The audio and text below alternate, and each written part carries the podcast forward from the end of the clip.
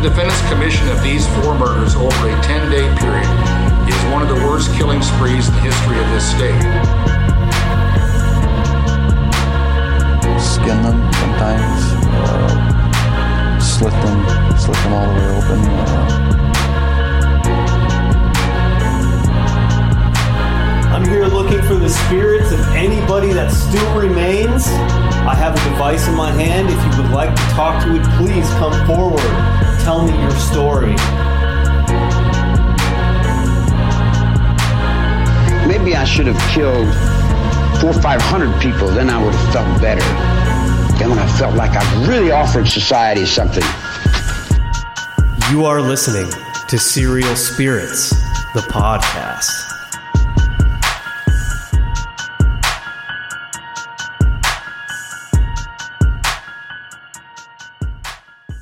Evening, guys. Happy Tuesday. Welcome to Serial Spirits Live. My name is Annie Weaves, and I'm so excited for tonight's show. You guys see this guy sitting right beside me.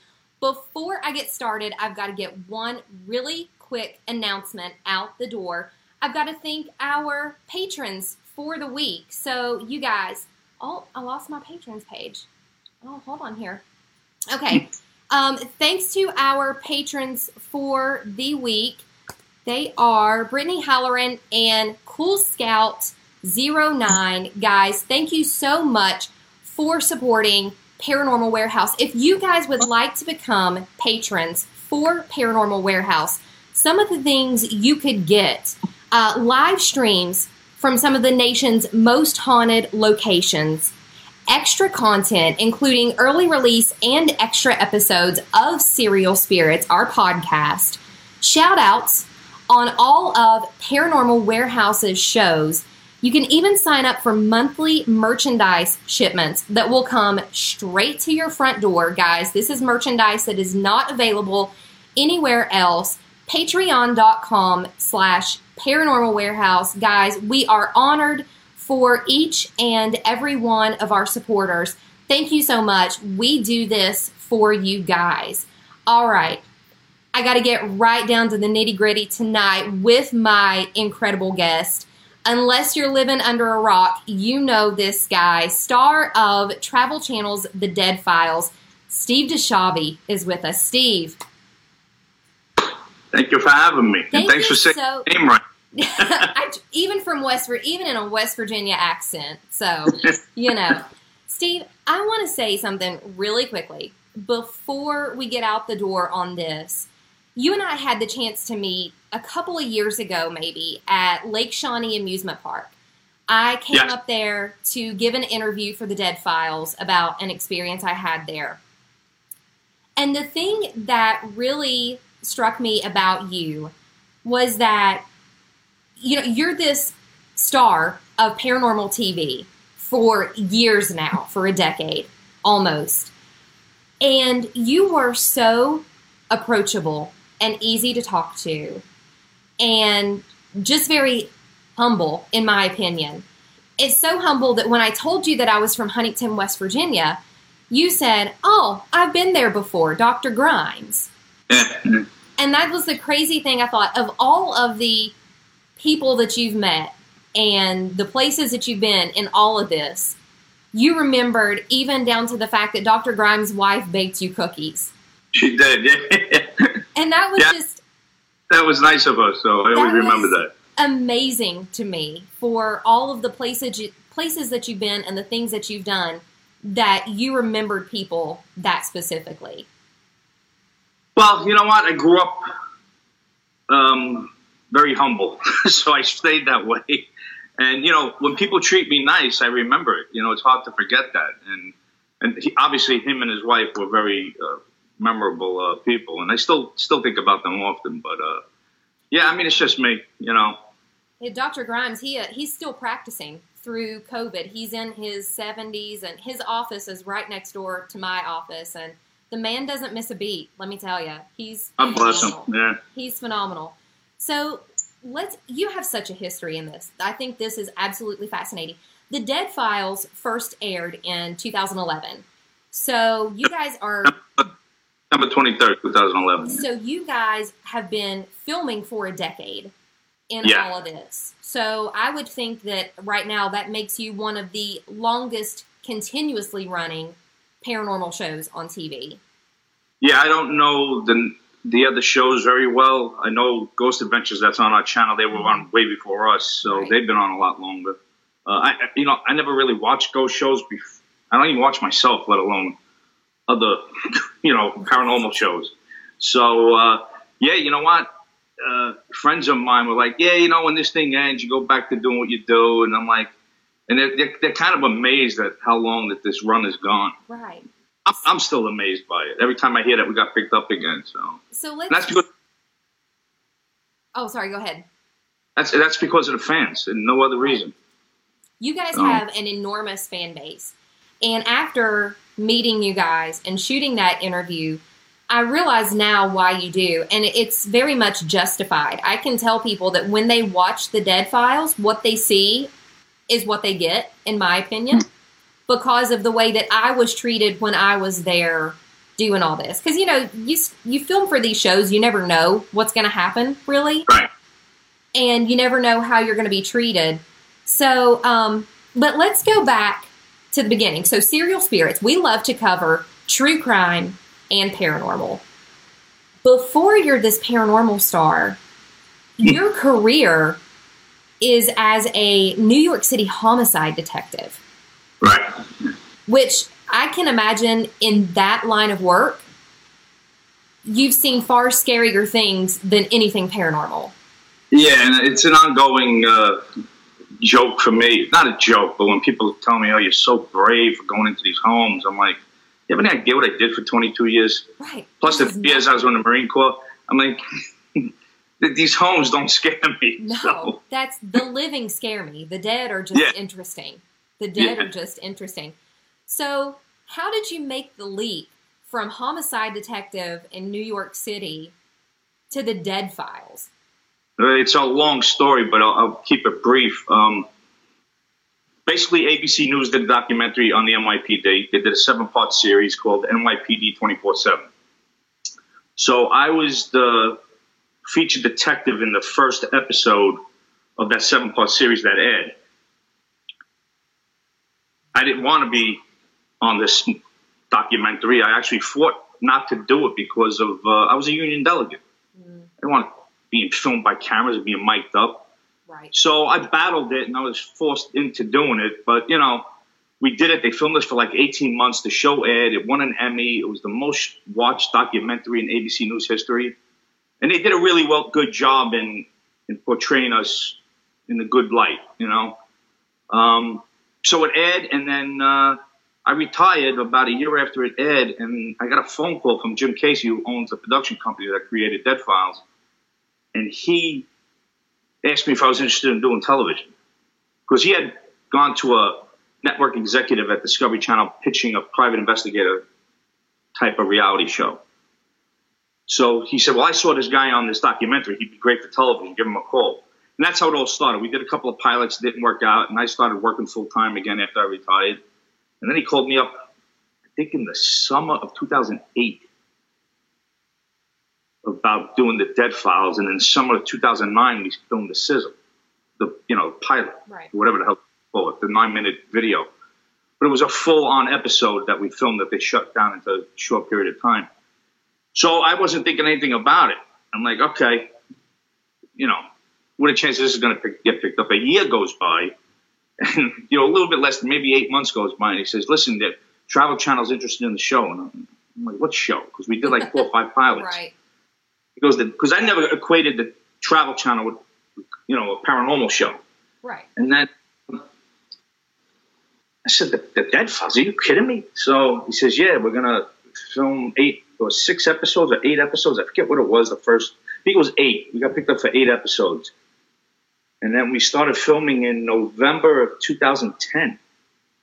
And then we f- filmed all the way till that March. And I was still working full time while we were filming. And then September came, it aired, and I think halfway through October, we got picked up for season two. And that's when I had to make the decision if I was actually going to stay on the show or if I was going to call it a day because I had to quit work. Right. you know, and living in New York City at the time, my my daughter at the time was just starting college. I mean, she's an attorney now, so it's I did my job, but I mean, it was a tough decision for me to, especially the way the show was edited early on the first season. I wasn't really happy about the way I was portrayed, to be honest. You ever see those first seven or eight eight episodes? I was not happy about it, and I let the producers know that. I said, I'm not, you know, for me to come back to do that, all I got is my integrity, my reputation, and you know, you got me saying one word after I. You know how the interviews go. You were there. How many questions do I ask? Yeah, exactly. Yeah, it, Okay. it's right. Uh, How many questions do I get in on it? Oh, okay. So what else happened? That's it. Oh, wow. Okay. And you know, so that gets frustrating for me Right. because it's like, well, it doesn't show me doing my due diligence. So I got a little frustrated with it. The new new showrunner came on, and he kind of changed things a bit, and my my role is a little bit more than it was early on. So, what made you decide to leave Homicide Detective and really give it a go with the Dead Files? What was the draw for you at that point to step away and try something that was a complete 180 from what your life had been before? Right. Well, it didn't happen like that. I retired because I, I I'd had enough. I got passed over for promotion again, and it was just one of those Right. things. I had almost 22 years in. Politics. I'm like, I'm- yeah. Yeah, I'm done. So I, I retired and I went to work again. You know, I took a couple of months off and then went to work full time. And when Dead Files came around, I was actually working for Merrill Lynch, Hmm. and I hated that job. and I had actually, you know, I quit in between doing the sizzle and when we got picked up, and I went to work for the city again as an investigator. And I had a good job. I was take home car Monday, uh, weekends and holidays off. I was making decent money you know, between my pension and what I was making, I, I was having, you know, it was a good living. So I was like, it was a tough decision for me to, it wasn't a tough decision to do the first season. It was a tough decision to continue doing it and having to leave. You know, I'm, I'm civil service minded. Right. I want my paycheck every two weeks. Right. I've never, since I'm 17 when I joined Marine Corps, I've never not had a paycheck every two weeks Right. all the way up until the time when I was got on the dead files. So like right now with this pandemic, I haven't gotten paid since who knows when. You know, so it's, I'm going months without a paycheck, What a mess. and that's the the part of this whole TV crap that I'm. It's it's it's, it's frustrating. It's nerve wracking. It you know keeps you up at night. Right. You know, but you know, the the work we do is good. You know, so for me, I'm still helping people. So let's talk about that. Before the Dead Files, your feelings on the paranormal were you believer, skeptic, somewhere in between, undecided? No, I was an open-minded skeptic. Um, I actually used a couple of psychics on a couple of homicide cases I had. Really? Oh yeah, Uh, they they, they were for shit. They didn't do anything for me. I mean, they actually took me in the wrong direction of the actual Yeah. case. But I was willing to give anything a shot when I had a homicide, no matter what it was. You know, I go Right. talk to a shot to if I knew who they were back then, uh, just to get a break on a case. It may not be admissible in court, but as long as I can get a lead on a case, I would have taken it. So I never, I wasn't one of those guys. Oh, there's no such thing as ghosts. Don't be a, don't be a baby. There's no such thing. You know, I was never that guy. Um, I was always open minded. I always believed that something's out there. I've never ever experienced anything. I never probably will. And doesn't mean just because I didn't see it or experience it doesn't mean I don't believe it. You know, I, I, I'm more skeptical of people. I am skeptical, period, of people. 100% agree. Yeah. So as far as the paranormal, that's why I get this people. Oh, I guess since working with Amy, you believe in the paranormal now. Well, who the hell said I never did? I mean, you just assume you make assumptions, and it's been going on a lot these last couple of weeks. Uh, Facebook, people are saying that I got sick, and that's why I went off of Facebook. And I'm like, what the hell, people? Just get a life. People Yeah. have had. I had to take a break from Facebook when all of COVID started because I felt like everybody needed a real mental check at that point. And I can't imagine what it's like in your position because you guys, I don't want to say are so heavily scrutinized, but people are watching you all the time. And so I can't imagine how it affects your everyday life to have to deal with that. Well, you know what it is with me. Every time, like, I totally deactivated Facebook about two weeks ago, I guess. People are flipping out. What happened? You know, all this other thing. I'm like, like, did something happen? I'm like, no, I was just fed up with all the COVID stuff, and I was fed up with everybody's opinions. I was fed up with people saying that I was sick. People saying, "Oh, uh, Steve got into a fight with somebody about politics." I'm like, "What the hell are you talking about?" They just make stuff up as they go. Right. You know, and uh, so I just I'm like enough with it. I'm on Instagram a lot. Mm-hmm. Uh, Instagram for me is my more of a social media. I have to have social media per contract. Right. I have to have these two venues for social media. So I have Twitter. I'm verified on Twitter. I'm not verified on Instagram, but Facebook and Facebook kind of you can only have five thousand people follow you, right? Right. Or a personal page. With Instagram, I have fifty something thousand. Facebook, I mean Twitter, I think I have almost seventy. Right. So you've got a broader audience, and I, I like the interaction on Instagram. Twitter's just too political for me. I can't take it. I don't want to hear it anymore. It it's, either, it's either left or right, and I don't want to hear either party at this point. Instagram, verify Steve. Jesus Lord, what are you waiting on? Three years I've been trying to get verified by these people. ridiculous. Three years, yeah. So um, I find Instagram a lot more. I've been doing since this pandemic started. I've been doing a lot of videos. Mm-hmm. The fans seem to get a kick out of them. But like you were saying, everything I say gets scrutinized. There's always somebody who's got a problem with something I say, and I always have to.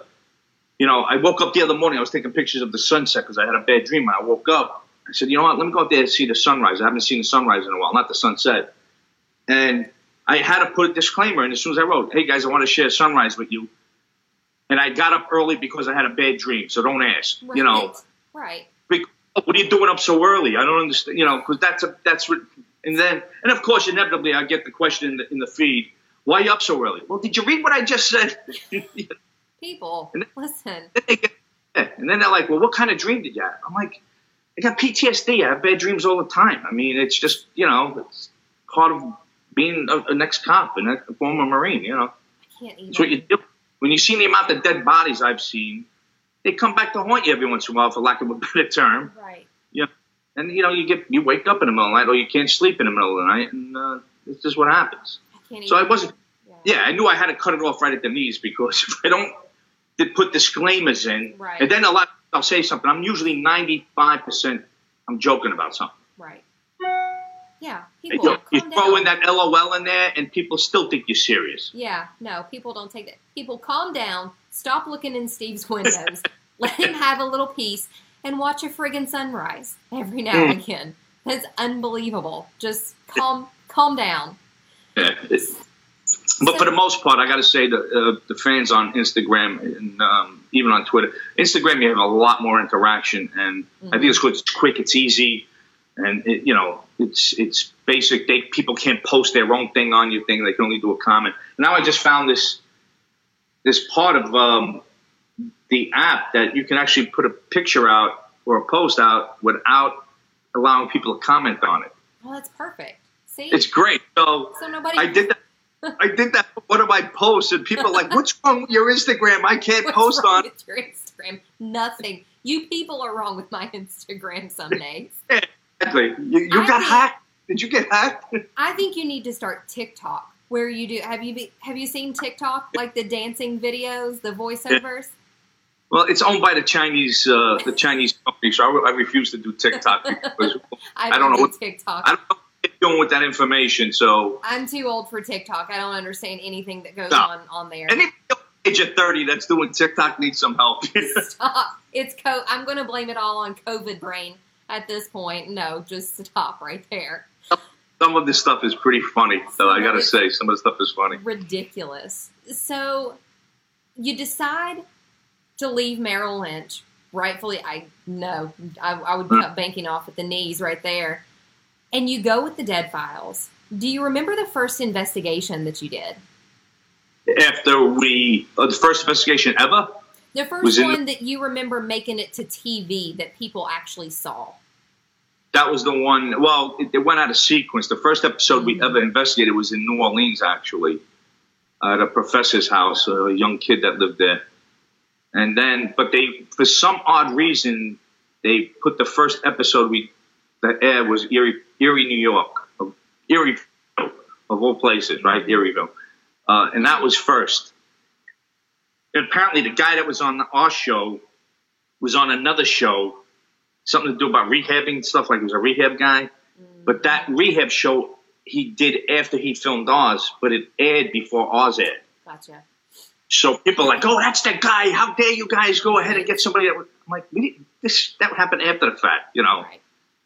But I remember the first couple of seasons pretty good, but after that, I, I got to be honest, it's, it's like a blur It's a blur. because we're almost two, 200 episodes in.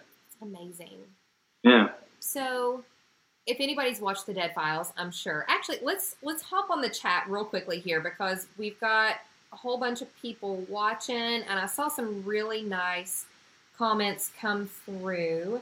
Uh, Lauren Graff Cash says, "Thanks for your service, Steve. I'm a paramedic, and my husband is a detective, and it definitely takes a toll." Lauren, thank Mm. you for your service.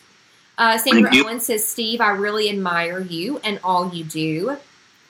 Uh, let's see. I saw a couple of others here. Let's see. Giselle Gocher says, "I love your show. Your accent is so cool."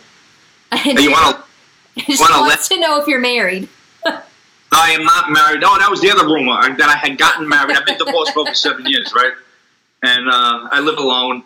People are like, oh, he got married over the weekend, and that's why he's off of Facebook. Like, Where do people even come up with this?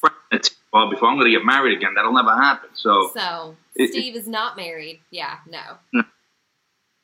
No, so uh, and thank them for those comments. I appreciate it. Yeah, thank But, you uh, guys. They can they're they're in the live feed right now, so they're listening in. Guys, if you have any questions for Steve, feel free to put them in the chat. I'll try to get to them as we go through. Um, a lot of stuff going on right now. So let's get back to you have one of the most how would I say this? Let's talk about Amy for a minute. Amy is I think one of the most at least watching her on TV, I've never met her, intense people that I've ever seen on a paranormal investigation. So tell me about the first time that you met Amy and had the opportunity to kind of work with her and get to know what she was doing on the show. Well, first time I met her was in Denver when we did the sizzle, and uh, she's a very happy go, always laughing type of person. She's not serious. She's like me. I mean, we're both. I'm not serious. You know what I'm like when I'm not filming. Right. You know, Yeah. I have to work, you work, and you, you be serious. But for the most part, I'm I'm I'm a knockoff. You know, I try to laugh at everything if I Right. can. Um, and Amy's the same way. She tries to keep things, you know, light and, and, and funny. Because like herself, you know, what she sees, she's got have issues from seeing all that crap. Same way as I have issues, and we deal with it. I think by not being so serious all the time. Right. So, um, you know, for me, when I first met her, I'm like, this girl's a medium, you know, kind of like, Right. no, because she was flighty, you know, very, Right. very flighty and uh, all over the place, you know. But uh, you know, she's a sweet woman and she she works hard, and you know, we're very opposite people, Mhm. very very opposite. Like we don't hang out. Let's put it that way. I mean, we work together, but we don't hang out. Once in a while, it, and it's very rare if we're, we're in between filming. We, we may have a drink together, and we always have a, we always wind up getting loaded and having a few laughs. time, but uh, you know, we, we're very different people. But at the same time, when we're working, we work really well together.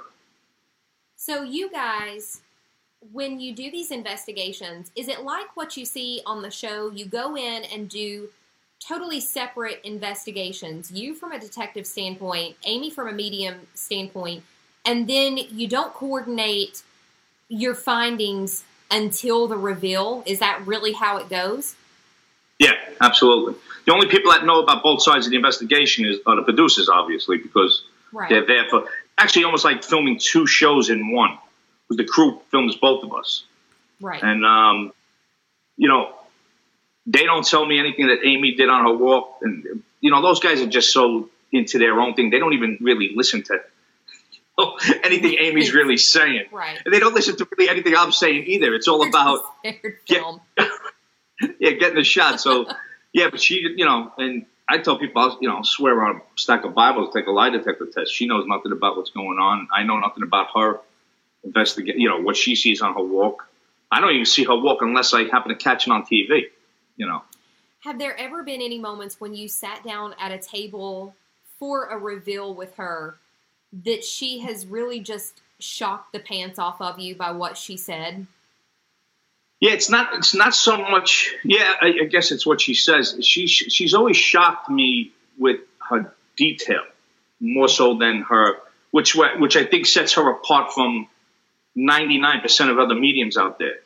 Her de- her accuracy and detail about stuff that's going on in the house and what I come up and research always blows my mind. Mm-hmm. I mean, you know, like for instance, that first one we did in New Orleans, she, the woman one of the women that lived there died of throat cancer. And Amy says, Yeah, there's something going on with this woman's throat. And I don't know what it is, but I'm having a lot of pain in my throat. And sure as shit, we had a woman that died of throat cancer that lived in the house. So those little details always, I may not look like I'm shocked, but deep down inside, I'm like, oof, can't believe she got that one. Yeah, I mean, I, I, I don't have a poker face, so you probably see it on TV, but. Um, you kind of you know, stifle some of it. You kind of bring it back in because it's like you don't want these people to be well, it's like being on the job and you come across a crime scene or, a, or an accident, and if you get hysterical from looking at what, saying, seeing what you're looking at, what do you think the witnesses are going to feel like around you? You got to keep it together. Right. Keep your exactly. shit together and keep it together. It, yeah. Exactly. So.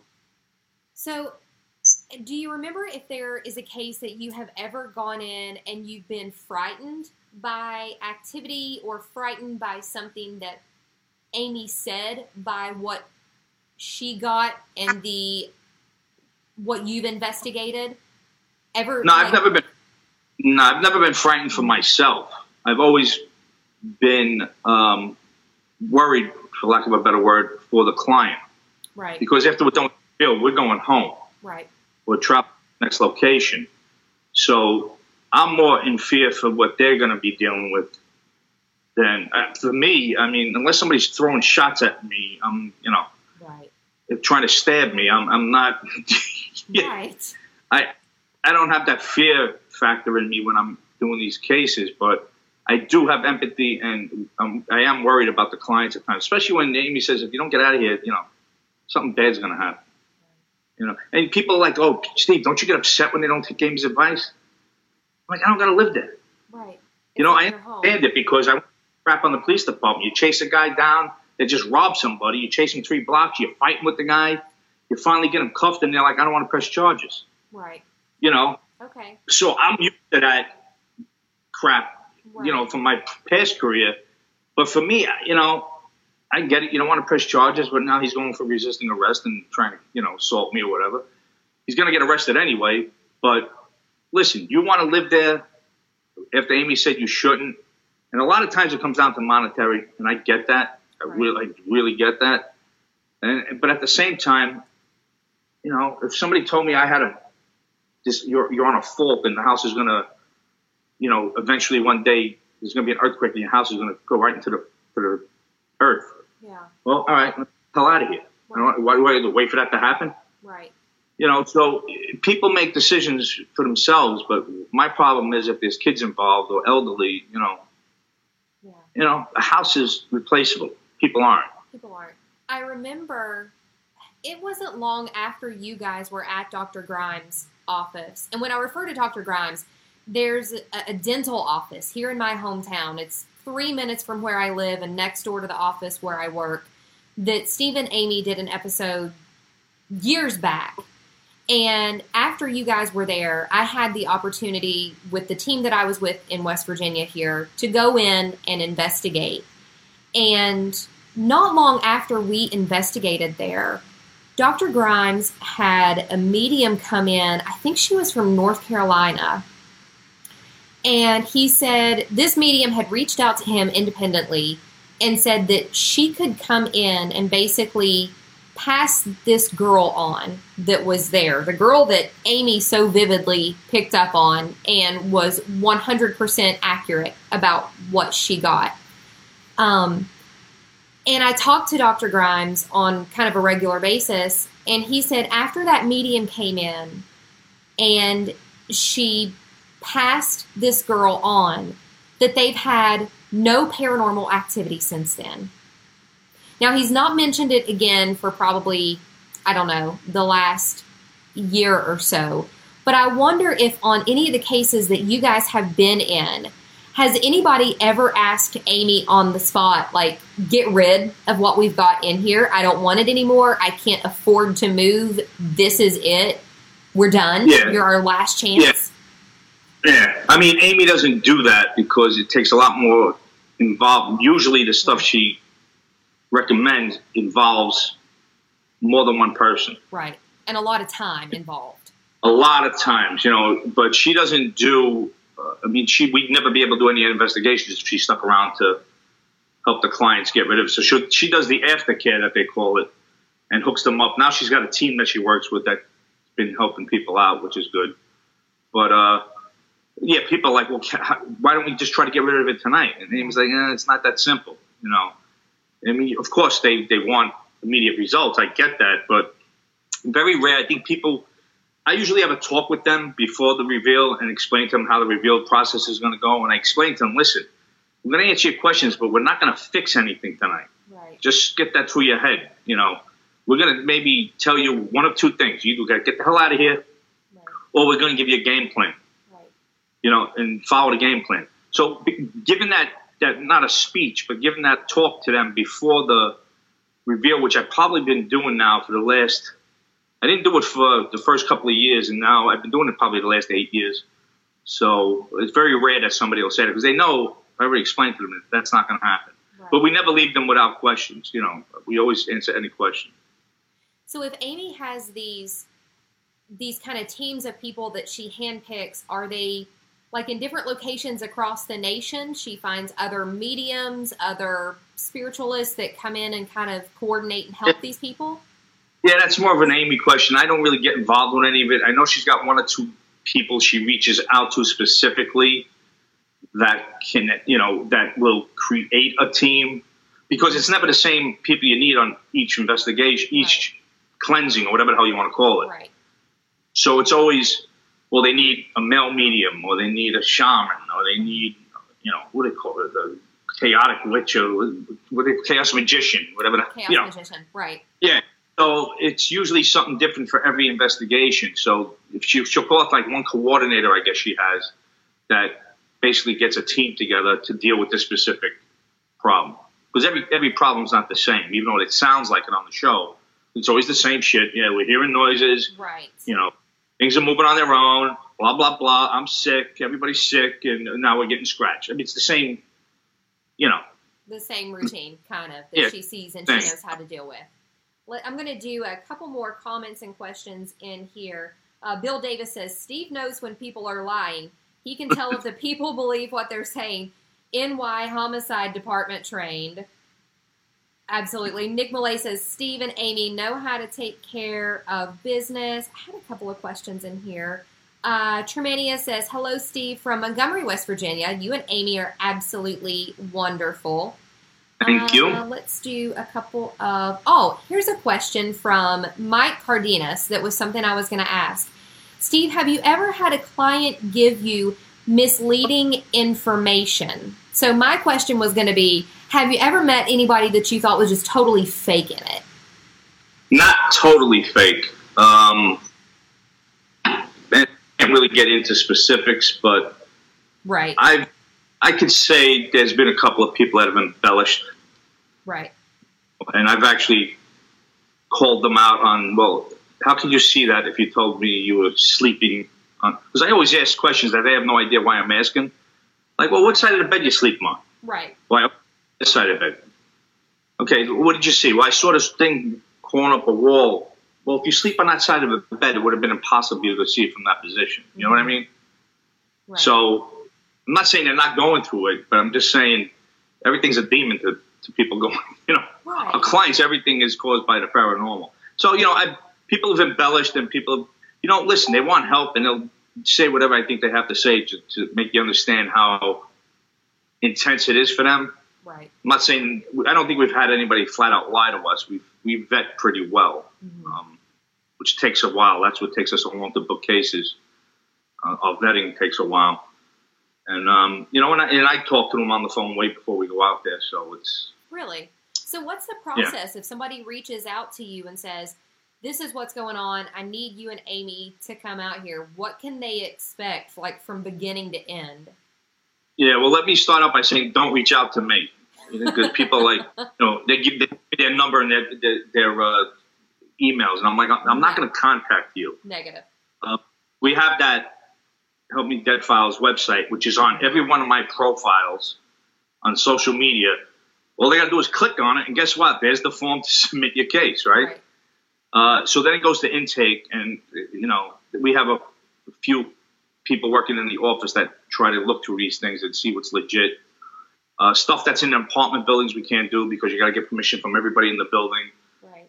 You know, it's always about the lawyers, uh, not about you know what it boils down to. And so we can't. You'll never see us doing an apartment building. Um, we're very careful about businesses to make sure that they're not trying to boost their failing business Right. because I know you know paranormal can really boost somebody's business if people think the place is haunted. Absolutely. Yeah. So the vetting is pretty deep and intense. It goes through a process of you know a, few people that go through the cases. Then they bring it to an associate producer, who then you know these guys work hard. I mean they bust their ass trying to figure out which cases are worth us going to. And I you know my criteria is: is any kids and there's violence happening, that's a priority. One hundred there's any, or if there's anybody with, uh, you know, any kind of mental issues where, you know, let's say kid, kid's uh, mentally retarded and he's being tormented, right? What do you do? You, you pass that one up to go do a some bar in the middle of nowhere. Right. We look at those first, and you'll you if you watch the show consistently, it's always a lot of the cases involve kids and um, or if it's a business that's really it's more like we did one in Palatka, Florida here, outside of St. Augustine, and that was a you know a bar owned by the guy's father, and the father died, and he just really wanted to keep the place. So you know, there's a, there's a human emotion to some of these cases, whether, you know, even though it may be a business. Um, but it's hard to pick. I mean, We do 13 episodes a season. We got like 8,000 submissions. It's unbelievable. I can't imagine the numbers that you guys have come in. Somebody posted a question. Uh, Gary Woodward says in the chat, Steve, have you ever had a client where mental illness came into play during an investigation? If so, how should you approach that situation and handle it professionally? Well, I mean, you're going to know if somebody's going to be coherent or not, if they're going to be able to be spoken to. I mean, Right. that's why we do all the interviews. We do video interviews now. I have the office doing video interviews.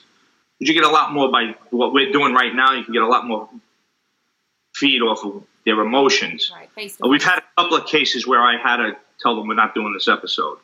And, you know, the, you know, producers were all upset. Well, it's really good cases. A lot of, like I'm telling you right now, this person's got issues, and they're not on their medication. Right. You know, so and or they're drunk every time you talk to them. Right. You know, we don't need that kind of hassle, especially when we're going through great lengths to come out to a home. So there have been cases where we didn't do the episode. We haven't had an issue with people on the show that have been clients in the past. So I mean, we have one or two that may have had issues that they're dealing with. Everybody's got issues today, right? Everybody's on Xanax or whatever the hell they're taking. So everybody's got something, but nothing to the extreme where it stopped us from filming or anything like that. We just didn't do those episodes. Right. Because at that point, there's really nothing that you could do to step in and fix any of it. No, not at that point. I mean, at that point, you got a, what I would call an EDP, an emotionally disturbed person. And you're trying to film and they're not cooperating and they're just losing their mind and they're, you know, they're, they're in a different world. How, how do you, first of all, there's no credibility there. Right. How do you say that these people are credible? You know, so, you know, you're, you're popping pills and you're telling me pink elephants are flying out the window and, you know, okay. I Why do you that, think that? Yeah. We learned that the hard way doing when you first start out as a par- paranormal investigator, if you're doing like the easiest thing to get are residential cases. People call Yeah. you with their problems, and you learn really quickly that the scariest thing that you will encounter sometimes are not anything dead. It's going to be the living people in that house and what's going on with them. And I, I literally had a case once where I had to stop talking with a woman because she got to the point that she would call me every week and tell me these things that had happened. And what it really came down to was her husband has been diagnosed as schizophrenic. No, and- yeah, It's like, I've been to your house how many times now? And you're just telling me this. This is dangerous. And you've just got to cut it off at the head and say, I can't Well- do anything for you. Imagine trying to film a TV show around that. Right. There would be no way. Yeah, I mean, me and Amy consider ourselves marriage counselors at this point with a lot of our clients. But there's a lot, Absolutely. there's a lot more issues going on besides the paranormal. I mean, a lot of the stuff they blame on the paranormal, and I'm always the one to be the asshole and say, "Well, listen, you've been married 15 years. You got to hate each other at some point." You know. Every married couple does. Everyone. Yeah. Don't let them Yeah. lie to you if they say they don't. I'm like married for 26 years. I know what marriage is all about. So don't bullshit me. You know, don't tell people we're, we're, we're, all of a sudden we're fighting uh, for no reason. No. Okay, oh, no reason. There's you a having money? Yeah. All right. Well, there's reason number one. You know. 26 years, that's your reason. 100%. Yeah. So, do you remember your most, ha- have there been any really extreme or disturbing cases that you've experienced that have really stuck through with you through the years? That's a tough question. Um, I got to be honest because the ones that, well, there was one in Brown Summit, North Carolina, uh, where the girl had mental, you know, physical and mental issues. She was bedridden, and she sobbed all day long. I mean, sobbed. That's all she did was cry. And I couldn't imagine these parents who were the sweetest, I mean, sweetest people ever.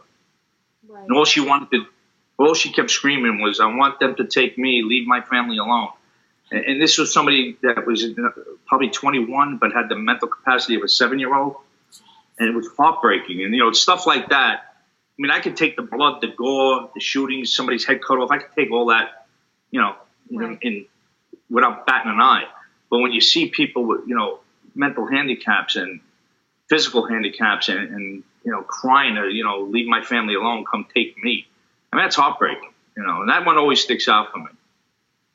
Well, the woman in Waxahachie, Texas, um, her husband had passed away, and she thought moving into the house, she's the, she was the reason that he died because she wanted that house so much, and I remember that episode. Yeah. she's a sweet. I don't see her anymore now because I'm on off of Facebook, but we always uh, exchanged, you know, hellos and everything on Messenger and stuff. Yeah. Um, you know, people like it's more more the people and not the actual things that are going on there or stuff that Amy might have found or sketches. None of that stuff really sticks out to me because, you know, after all the crime I've seen, this stuff is. And I don't try to make light of it, but this stuff is really. This is minor league stuff for me compared to the stuff I was dealing with before I did, you know, the show. Right. And you know, so for me, it's not three dead bodies and two of them are kids and a whole family's, you know, kids sleeping in bathtubs because shots are coming through the doors. You know, stuff like that doesn't happen on the show. It's all about, you know, the paranormal. People are going through horrors. Don't get me wrong, but for me personally, nothing more, nothing like that bothers me. But the clients that have issues or people within the, the client family that, that have you know, physical issues or mental issues that, you know, being tortured, that really drives me crazy.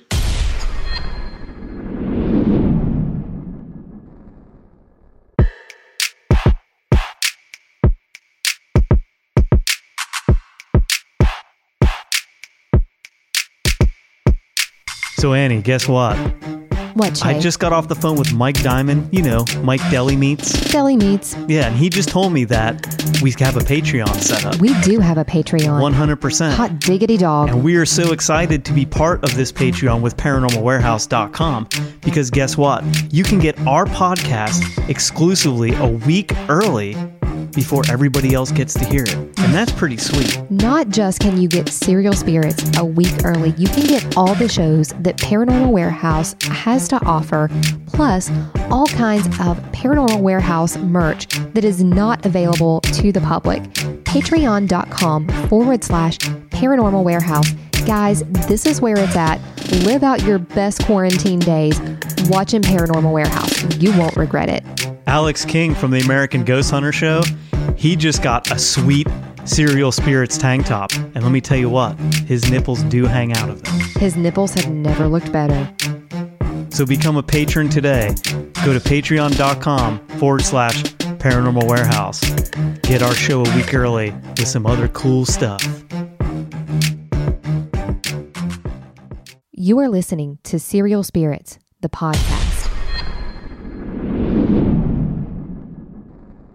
Going back to being a homicide detective before this, other than the times that you've kind of used the help of a medium on some of these investigations, have you ever encountered anything that you would have considered paranormal or just really weird while you were a homicide detective? Something that just you were like, that's that's strange. That I can't put my finger on that one.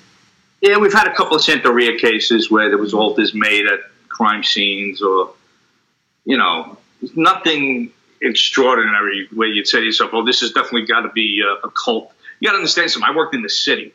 Right. That occult shit happens in the suburbs, you know. What I mean, so most of our homicides are all ghetto homicides, you know, all you know, drug dealers shooting each other up, and you know, the occasional psycho cutting people's heads off. But uh, we yeah, we didn't have the uh, the weird stuff that the suburb cops get. You know, we we did have a couple. Of, I remember as a rookie cop going into a, uh, a building in Brooklyn on Atlantic Avenue, and there was a dead body there, and uh, the guy's throat was cut, and he had a claw hammer. He got hit in the head with the claw hammer, and they left the hammer in his head, but they slit his throat, and then there was a couple of chicken feet and candles and like this little altar. So we found out it was Santa Santeria.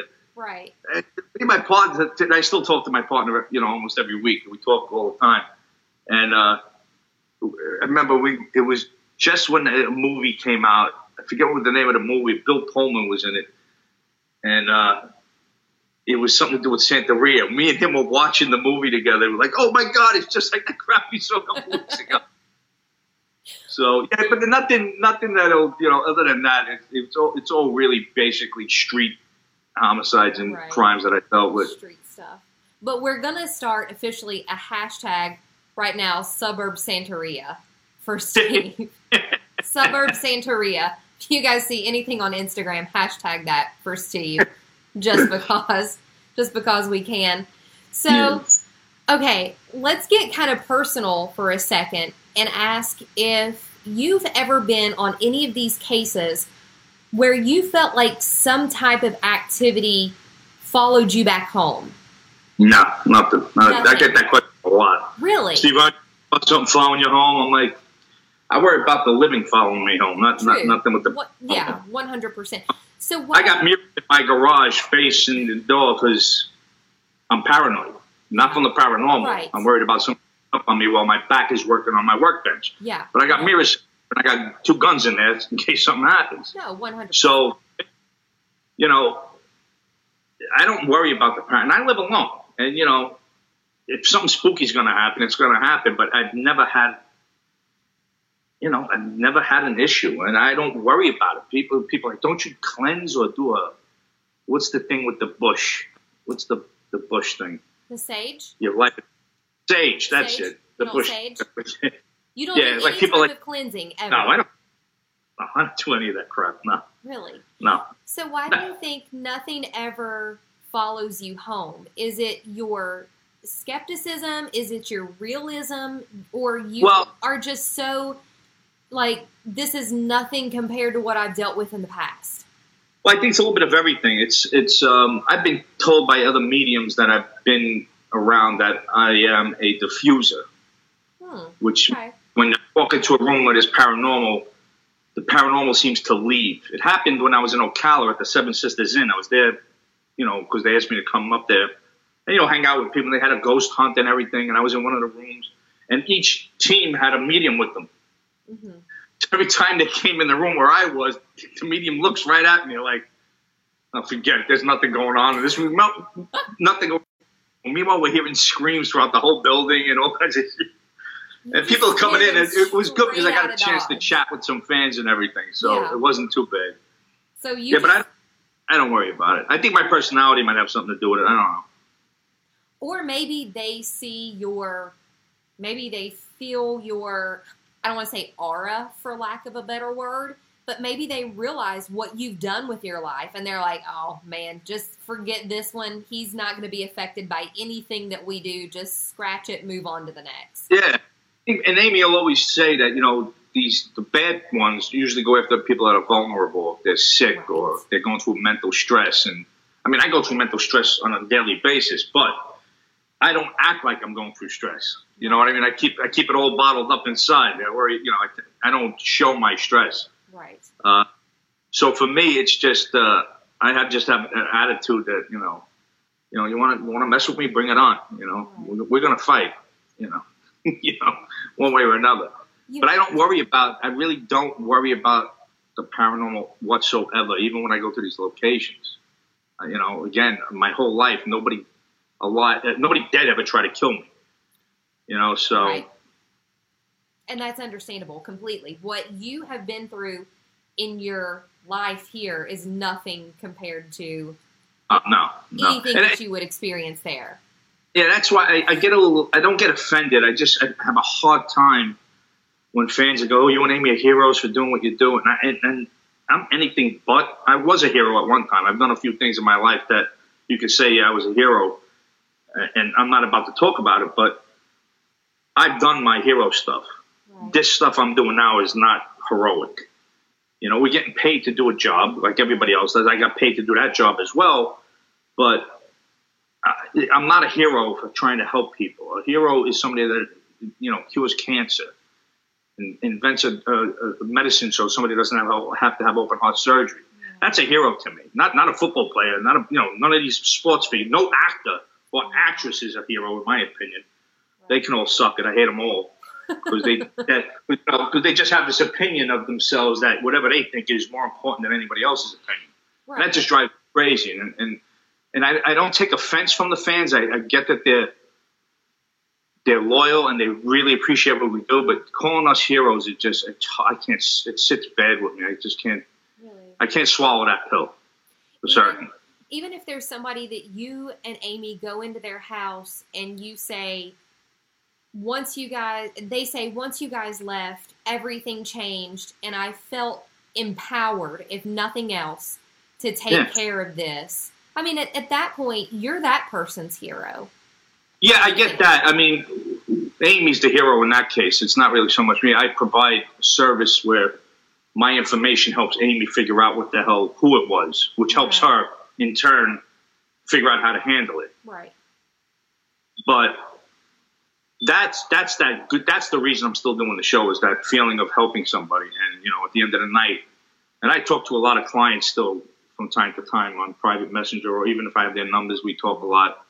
Um, and they're doing good, and you know. So for me, that feeling of helping somebody is the same feeling I, you know, when I told the mother, "Listen, I got the guy that killed your son," or you know, we we, we got the guy that robbed you, um, and we got some of your stuff back. You know, that that's the feeling I get when I when at the end of the night we can, we have good news. Right. You know, but then there's those nights Amy says you got to get out, and, it, and you can see the look in their face, and it's heartbreaking. Yeah. I, I don't know how at that point you just kind of move on from it and say, but then that's where Amy's team steps in and, and helps people kind of diffuse this situation. Yeah, I mean, we don't leave them with no hope. If, if there's a way to fix it, there's a way. You know, we're going to take help them out with that. But as far as if Amy says you got to leave, it's like there's really not much you can do after that. You know, and they're on their own. You know. Has there ever been anybody that Amy said you need to get out like yesterday because it's really bad, and they've messaged you later and said she was 100% right, we left and nothing's happened? No, I've had I haven't had anybody reach out to me like that. They may have reached out to Amy mm-hmm. or somebody in her team, but nobody's reached out to me. I've you know a, a lot of times when the episode's coming on, the, the client will reach out, "Hey, our episode's on this week," you know. Right. You know, and I, you know, and, but we had been talking probably prior to that, and a lot of times they're doing a lot better than it says at the end of the show because you know they call it five weeks after we leave, and if they didn't get none done, the, the, the activity continues. Right. The only continue was somebody called, and now it's in the edit bay, and that's it. And they're- They're not going to change it, Right. uh, which drives me insane. Now we've been doing these video things at the end of the episodes, which is pretty cool. Uh, fans seem seem to like that a lot. Yeah. I mean, people want to know what happens to them afterwards. I think that's a big Yeah. thing. Are these follow ups like what happened to these people? If you just did one whole follow up, a season of follow up shows. Well, we did. We used to do uh, Dead Files Revisited. Oh, yeah, We did. revisited. Right. Did seasons of it, three seasons, and the network uh, didn't want to do anymore. And see, that surprises me because I think those are a lot of things that people who are really into these shows want to see. They want to know how these cases turned out. I, I don't know what the reasoning. I'm sure it was a budget thing when it came to the Right. network. Um, I know the ratings were good for those episodes. Yeah. Uh, and we got to see the actual stuff that these clients. I mean, you know, witches coming in with all kinds of stuff, and Right. you know, an exorcism. It was some wild stuff on those revisited episodes, and the fans were eating it up. And out of nowhere, some network executives, like some bean counter, obviously, Right. like, eh, no, we're not going to do this anymore. So I don't know. We have a new network that, well, Travel Channel, Discovery Channel. We don't, you know, I don't know if it's something we want to bring back up to them or if it's something, you know, that's not for me to make a decision on. But I would love to see those revisit episodes come back. I would too because I people, especially people who are really hardcore into the paranormal, Because we could do those episodes without going back out in the field. Amy could, I could do like a what they call green screen stuff, and they have another team that goes out there and just films. So it doesn't involve a whole crew of guys and, Right. and talent going out there. So it's got to be a lot less expensive, I would think, to do those episodes. You know, in my I would think opinion. so too. Were they were fan with they were hit with the fan. People tell me all the time, "Why you do a thing where you go back?" I'm like, "Yeah, we did." hmm Yeah, We revisited. did. I remember that. Uh, Roseanne Romano asked in the chat, "Have you ever gone to a home and had absolutely nothing happen?" No, no. We That's well, good. nothing happened as far as Amy, because nothing happens when I'm there. But um, right. nothing is. We haven't had a show where Amy didn't get involved with the paranormal at some point. We and it all boils down to our vetting.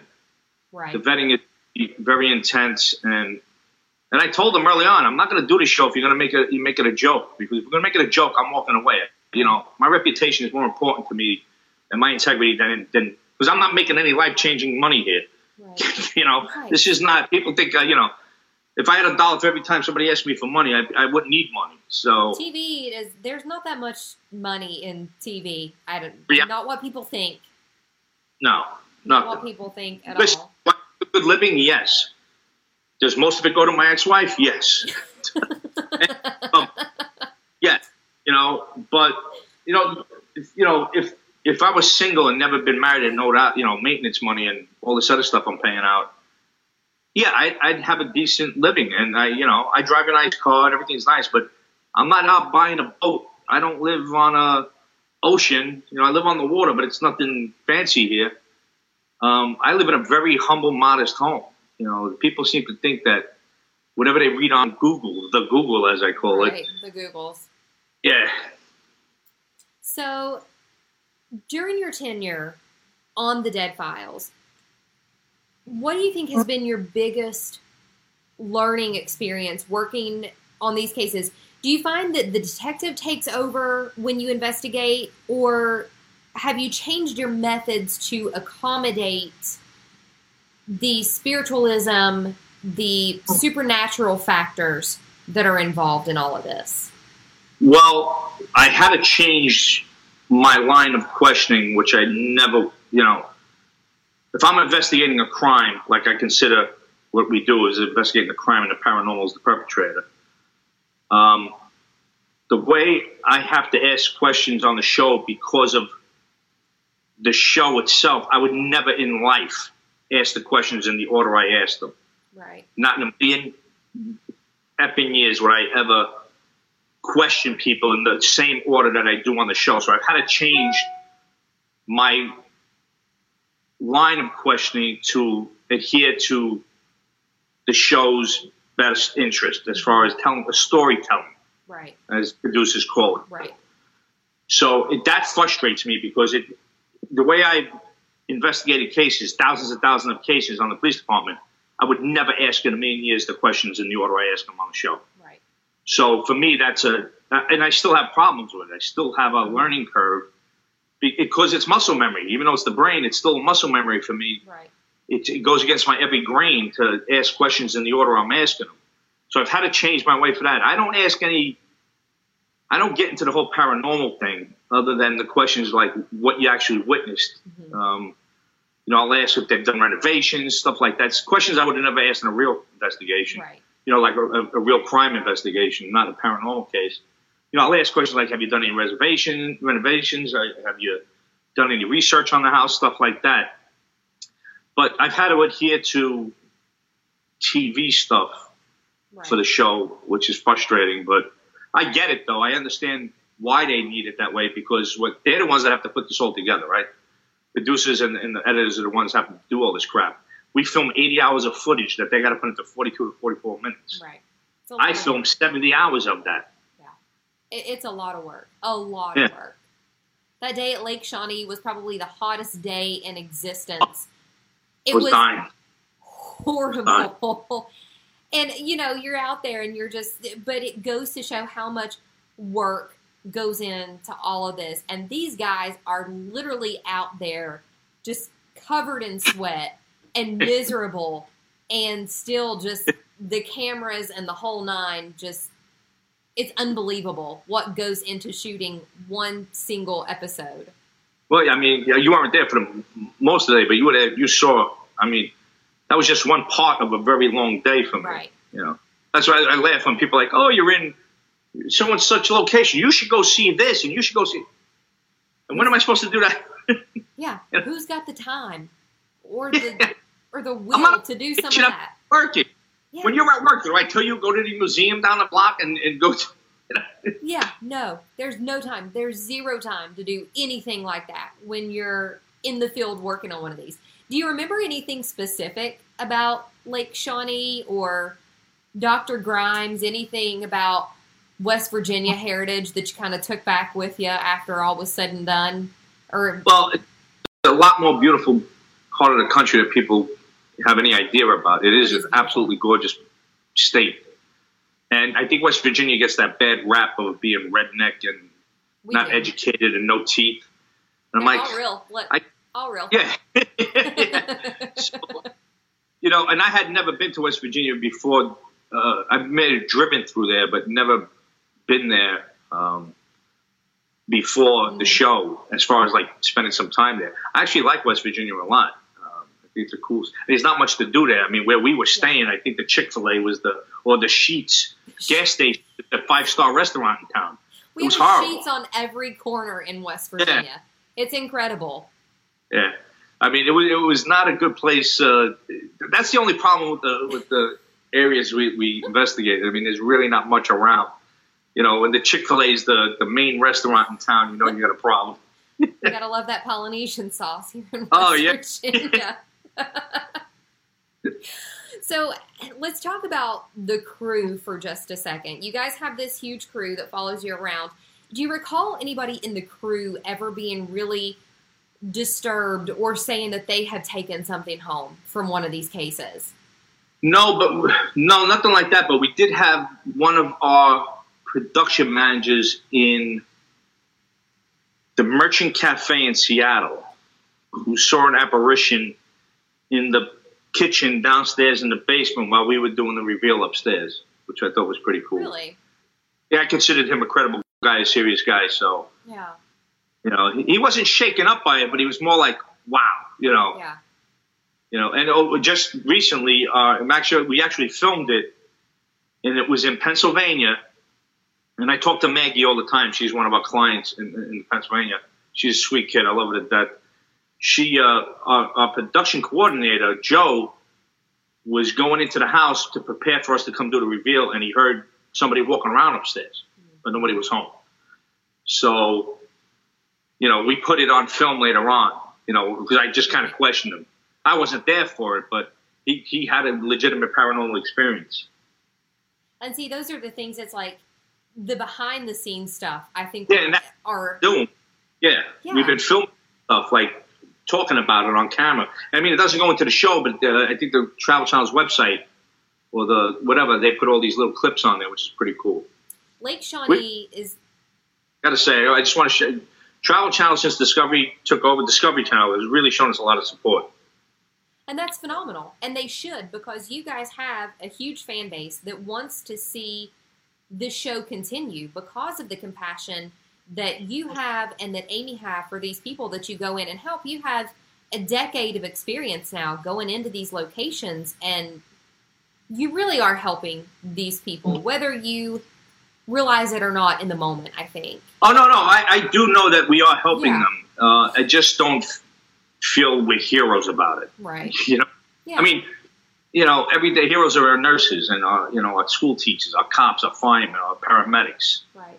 You know, those are people on the line every day. So for me and Amy, I don't know. I just, I just, but the fact that we're helping somebody does is the only reason I'm still doing the show. And I'd be very blunt about it. Right. The only reason I'm still doing the show is because of the gratification I get of helping our clients. Right. Because it's not for the money, I can tell you that. It ain't for the great hotels I'm in, because Right. that's not happening. Right. It's not for the, you know, being on the road for 16 days at a time. People think I live a glamorous life. I mean, it sucks. I mean, this road life. I'm 57 years old. I'm the oldest person on the crew because I consider myself one of the crew, right? Right. And for me, it's like you know, packing your bags, getting, on a plane, unpacking your bags, going to work, ironing your clothes at night. Right. Five days later, after seven days later, after filming 14 hour days, I'm packing again. I'm getting on another plane. You know, Wow. people think it's glamorous. I'm not staying at the Ritz Carlton in the south of France. I'm in freaking Neosho, Missouri, at a Hampton Inn. You know what I mean? So I don't see where the glamour comes. West Virginia every night for a week. I mean, come on. Oh, we were that was the place we were staying was like like just you blinked your eyes and the town was gone. That was it. You were back on roads with trees. That was it. Literally. Yeah. Yeah, it's probably the, the same area that I've said. I've, I've been to Lake Shawnee several times, and it, it's most likely the same area. Literally, you, you blink, and it's Yeah. you're through it, Yeah. And and it's over. So, I guess moving forward with the Dead Files, the future, what can we expect from that? What would you like to see come out of that? Do you want to do another five years, ten years? I don't think I could do another ten years. I mean, I I I can see myself doing maybe another four or five years. I think I can do it. I don't know. Physically, it takes a toll on me. Mm-hmm. It really does Wow. physically, uh, and I know it sounds, you know, it doesn't sound manly, but the, the traveling is, is it gets to me. Um, even though right now it kind of sucks being home and not getting, you know, not being able to work, the traveling gets to me, and um, I think it's the accommodations, the lousy hotels. I mean, we get to a hotel and. You know, you get on that bed and you're like, oh, I got to stay a week in this friggin' bed, and you're like, oh, Yeah. You know, pillows. You're in a king size bed, but the pillow's this big right. and they're all and they're all you know they're like this. I'm like it's a throw pillow at best, and you and you put this on a king size bed, Give me a and then you ask for something, they're like they come up with one. Yes, Somebody get Steve a pillow. One of those. Just Yeah, just give yeah. him a pillow to travel with. That's all we ask. yeah. fi- But to answer your question, I don't think I could do another five years. I could probably do another couple. Um, although in five years I stopped paying my ex-wife, so that if we could go more, maybe five. So we're years. shooting for five tops. Shoot for five, just to just to. I'm, I'm throwing a big ass party too. So, what do you think has been the biggest lesson, the biggest reward, besides helping people? I guess the biggest lesson that the Dead Files has taught you, or just the paranormal in general has taught you about life? That's a good question. I'm going to ask that question. Um, I don't know if I've been taught anything as far as life experience goes. I, I think my questions about the paranormal have heightened to the point like, well, I hope when I die that doesn't happen to me. Right, I never thought about that before I thought, you know, because I was raised Catholic, right? right, You know, Catholic boy from Brooklyn, Italian, right? You, you're bad, you go to hell. If you're not that bad, you go to purgatory for a little while, and then they take you upstairs. It's, But now it's like, oh, oh shit, do I do I walk around in my death state now? So these are the things that I never thought about before. That I'm like, hmm, I, do I have unresolved issues? I got volumes. I may be stuck here for a long time after I I'm die. never Who the hell- leaving. Yeah, who the hell knows? You know, uh, but you know, I think that's what it's taught me. It's it's it's more more of a concern that uh, if all this is really the deal, that uh, you know, I just want to die and. I, I've been good most for the most part. I've, I've led, led a pretty good life. I should be going upstairs. I would hope.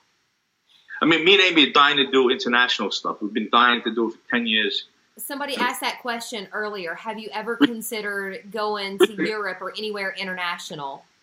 Yeah, considered it, want to do it, but the network for some reason and the production company seems to we don't have the budget for it. Right. Every other freaking show out there seems to have the budget for it, but we don't. You know, we, we said, all right, let's go to, you know, let- let's go to England.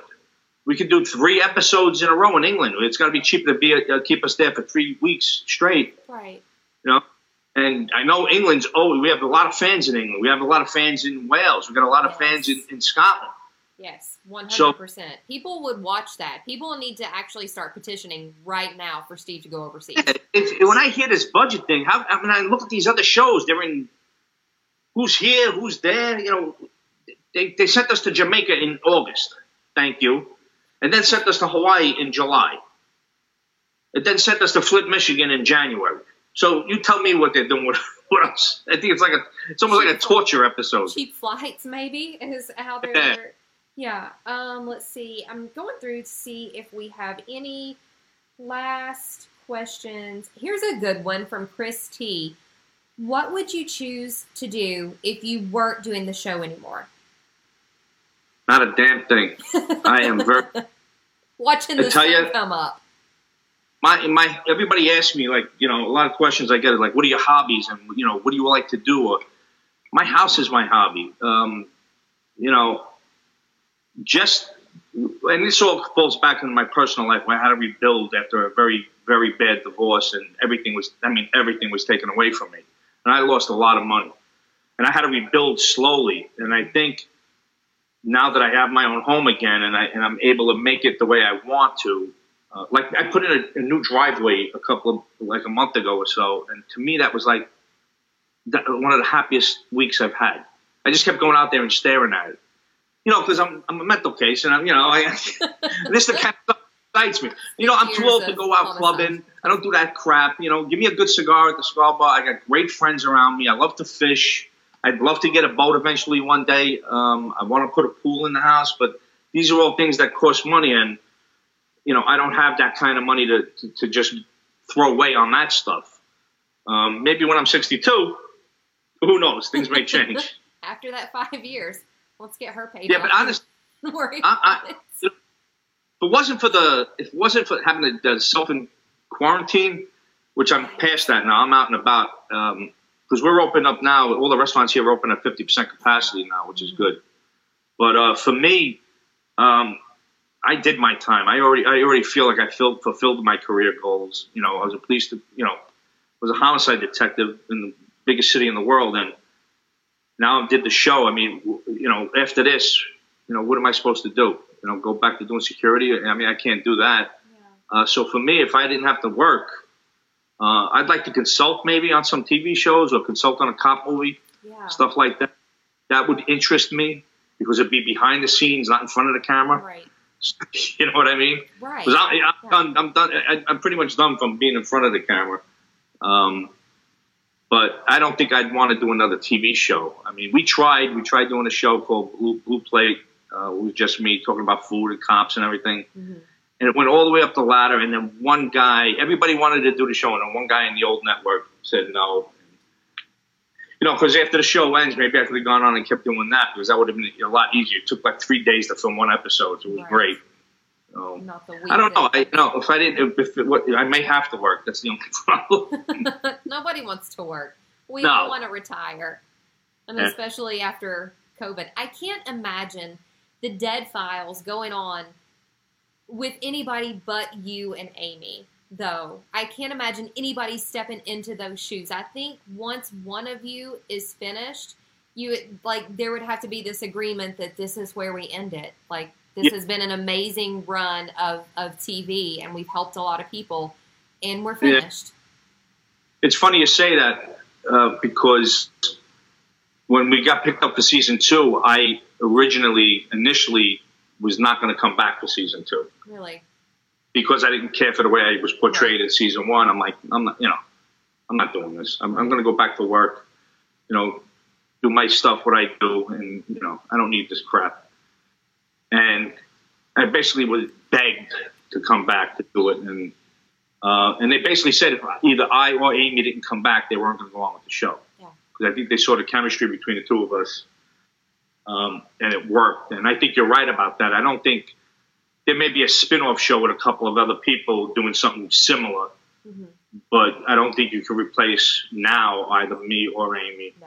as far as on the show, or even Matt for that matter. You know, he's been No, you're you're ten years into this. People have gotten used to your rhythm and they respect how you do this. And there's a level of that that you can't replace. You couldn't bring somebody else in and do the same thing that you guys do together. It just it wouldn't work. The synchronicity No. is not there. No, I, and I agree with that. Um, and you know, and that's kind of sometimes when I, when you say I agree with that, it may sound arrogant, but it's not really. It's just coming from a standpoint of it wouldn't work. It, it would be really weird. Like when Two and a Half Men changed and they brought that other Kutcher guy in. I, I stopped watching the show. It didn't Nobody work cared. for me. Yeah. Yeah, It, it was It just not- weird. yeah, did not work. It's like when they replace people on soap operas, like halfway through the season. At the very beginning, they they give this disclaimer: the the part of so and so is now being played by, and it's like, no, that's I'm done. I'm done with it. Well, I, I watched this show called Forged in Fire, and it's been on for about four years now. Yeah, about four years. And I love this show to death. I, I tape it, I watch it all the time. And once in a while, they'll change up one of the guys in the show, but for the most part, there's four people, three are constant. And I think if they change those guys, hmm the whole dynamic of that show would just be like, I- I'm here to watch this guy. Right. You know, watch his how each one has their own specific personality that is kind of cool. Yeah. And I think it, when they replace these people, it just. Is I that the one it, it where the guys work. are making swords and you see them like tested, like they're slicing through watermelon? They- you know, they're beating, you know, steel drums, and these guys working so hard, and they break the tip off, and they're like, uh oh. Yeah, it's a great That-. That is 100%. Let's read a last few comments in here because you've, we've had so many in here that I, I can't keep up with them tonight. Jay Lynch, who's a friend of ours, says, Y'all are two of the most awesome people I have ever had the privilege of meeting. Um, I appre- Chris T says it's a trust thing, and you have the viewer trust, and I 100% agree with that. Ann Goff says you and Amy are so good together. You mesh very well. Sam Henderson says it wouldn't be a show without them. We're so happy that you did this. Um, I mean, it's just people love you guys, and they love the t- they love you separately, and they love the two of you together. Obviously, Yeah, it's funny because it's like there's the Steve fan base, and there's the Amy fan base, and there's the fan base for both of us. But uh, it, it's pretty cool. Um, Laura Marini, who is uh, somebody that I had the privilege of working with, um, another producer says, Have you found cops are more open to using psychics these days, or do you catch some ribbing from this?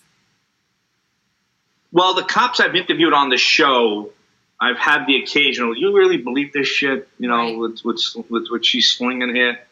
And my answer to them is, you know, bro, if I didn't believe her, I wouldn't be doing the show. Yeah. Right. And- and the same- 100%. Integrity station is all I have.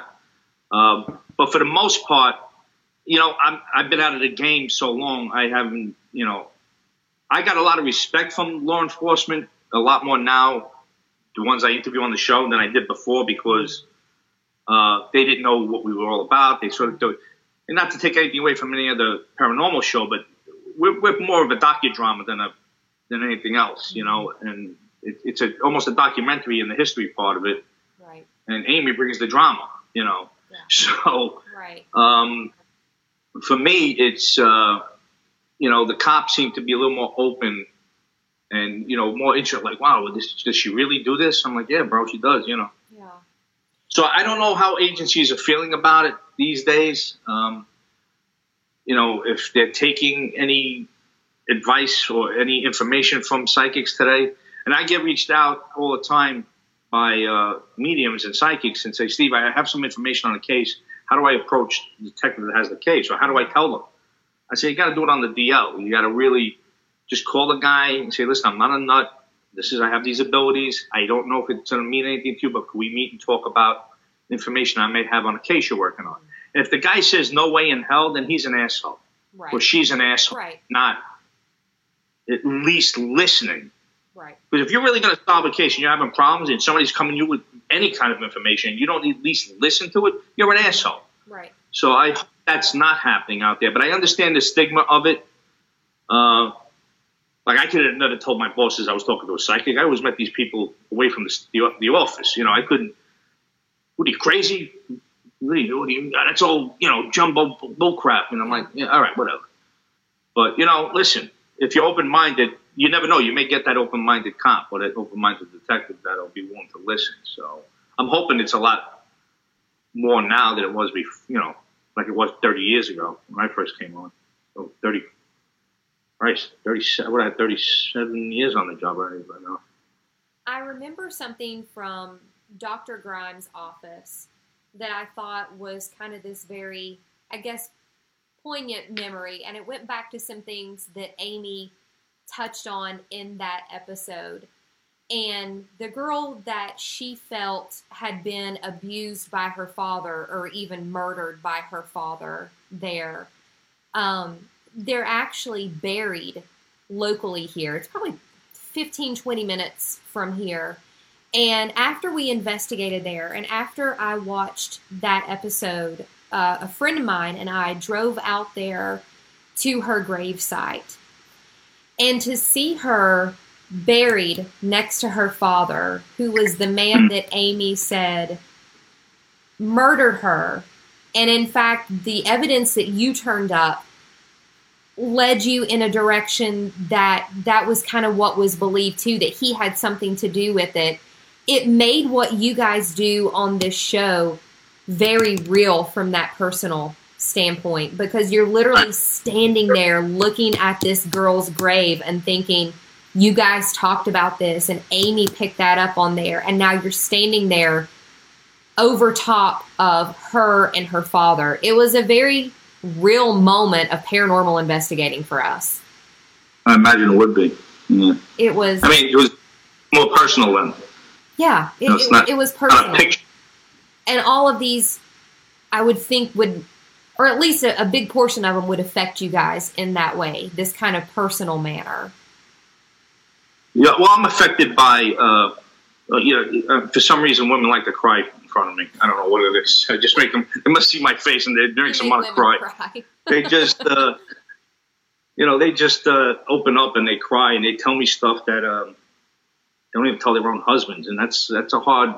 yeah It's a little. It, it, it's it's very. You have to be very responsible about that too. You can't just take it as, all right, she's just talking to me. I mean, if she's right a woman or even a man is is telling you something that they've been holding back and haven't told anybody else. You know, it's a big responsibility to make sure you take that information and and let them understand that it's okay. You can talk to me. right I'm never going to judge you. You know, and that's not easy to do. I, you know, because most cops, well, most people, they're rough around the edges. Know, you know, and they they don't know how to empathize. You know, and I think that's a quality that's missing in a lot of people it is is empathy. yeah E- empathy is something that i feel like we lack as a culture now and something that it's you know Yeah, because this is our culture now. right It- that's the culture. right You know, when I when I hang out with the guys, we have a thing. The first person on the phone gets a slap. right Oh? Unless it's a call from one of the kids or something like that. If you're just looking through Facebook, then your phone's got to go out the window. Yeah. You know, so we, we don't pull that crap. You know, when we're together, we make sure we talk to each other right and put the phones down. You know, it's it's a mutual respect and i think we've we've lost that a lot because of social media and because Oh. of our culture 100% yeah, this younger generation is shot. They have no people skills whatsoever. Uh, and the ones that do are going to soar way above and beyond than the rest of them that just don't even know how to talk to people, i agree with that 100% which is sad. Yeah. it is sad and, and it's something that you know we just we have to kind of you got to instill that in your people, instill that in your children, and and live it in your day to day life, even if it means deleting your Facebook, right? Yeah, well, I didn't delete it. I did deactivate it though, and I you, Yeah. Some, And I- sometimes you got to step I- away. it's a euphoric feeling because you know Yeah. Because I have a responsibility, in my opinion. Like, if I have fans out there that res- respond to a post. I always have to read everything they write. I have to, you know, I try to like them all. But uh, it's a lot of work for me. You know, I spend, Yeah. you know, I want to spend a couple hours a day just going through, you know, Twitter is a joke because very few people respond to anything. You may get a, few- a couple thousand likes, but Instagram you get a lot. Yeah. A lot more interaction. And plus, I'm more myself. I'm not with the, you know, it's not about the show Right. It's my personal life. It's me having fun with fans. Uh, I posted videos with me and my buddy Ray. The, the new thing out now, the Stephen Ray show. It's Yeah. not a show, but it's like the fans are. We can't- wait for the next Stephen Ray video because he's a character, and we, we just uh, we have a lot of fun together. It's not TikTok, but it's still really good. Yeah, not- not see me on. Tik- No, maybe on YouTube one day. Who knows? Steve, I'm going to ask you one last question, and I have to say a huge thanks to everybody who has watched tonight, who has asked questions. I know I didn't get to all of them, but you guys are phenomenal, and it's been an overwhelming um, love and respect for you guys in the chat room tonight. 100%. People love what you do. They love what you've been doing for the last decade. Let's say 10 years now, 20 years from now, when you're finished with it, when Amy's finished with it, when the Dead Files, you know, are are reruns that we watch with our kids, what's the one thing that you hope people take away from that the most? Oh, that's oh, you're getting deep. Um, I think that we were professional and 100. percent We we we we put 110 percent in everything we did to help clients, and that we were ourselves. We were we weren't fake. We weren't acting, and that we took it serious. And our main goal was to help people, not to try to become Hollywood. Like I never expected me to be a celebrity. I hate use ooh, I hate using that word. But yeah, I think that would be the, the main thing is that, that you know we were true to ourselves and we did a good job in helping people and we worked and we did it at 110 percent. You maintained your integrity, which is hard to Yeah. do in this field, but you have. You Oh. really have. I wouldn't. I still would. I, I wouldn't do it. And the producers knew it. I said, listen, I'm not going to do the show if I can't be me. Yeah. You know, and you know, going back to the accent. A lot of networks turned me down, turned us down because of my accent. Meanwhile, that's like a big draw for the show now, Yeah. which you know, they're all kicking themselves in the ass. What did they expect? You're from the Bronx or Brook, Bronx or Oh, Brook- Brooklyn? Brooklyn. Sorry, I don't know. much. Bro, My boyfriend is from Staten Island. He's probably cringing right now. He's like, "Oh my god, I can't believe you West Virginians get they don't know the difference." it's a big. Steve, I know you guys are on hiatus right now, but Yeah. do we know when the Dead Files is coming back? Can we expect when we're going to see new episodes? Well, we filmed two episodes for season 13 and got shut down. So we're supposedly may go back out in July, it's still up in the air. We may. Uh, you got to understand from the beginning, from the end of the episode, it takes usually about five and a half months between the editing and everything else before it can be ready for air. Right. So I'm not seeing, I don't, and not just us. I don't see any new shows coming back before. I don't see anything before the beginning of 2021. Oh yeah. Yeah. Yeah. Um, they may be able to po- uh, put the two new episodes, but why post those two ones, those two episodes rather, Right. and then have nothing? And nothing. No, we, could- you know, and this is where those revisited episodes would have came in handy. It would have been in the box, and you know, they could have been filming. We would have been a hit because there were new shows. You know. Yeah, one hundred percent. So if anybody's Yeah. watching right now, this will be the perfect time to wrap that kind of stuff up. Seriously. Yeah, I don't see it, anything before 2021, and if it, it is, it'd be a miracle. Yeah. It really would. Unfortunately, I mean, it's it, it's not just us though. Right. Yeah, that's that's just where we're at right now. But as long as you're coming back, we know we have something to be hopeful for. Then we're all very hope. grateful. Yeah, we hope it's a it's a good hope, you know. Yeah. So uh, I hate to get it out there and then we get shut down again. That's what I'm worried about. We got to, yeah, we've got to be careful, guys. Please keep your social distancing. It, it's just a mutual respect for everybody right now, for everybody's well being.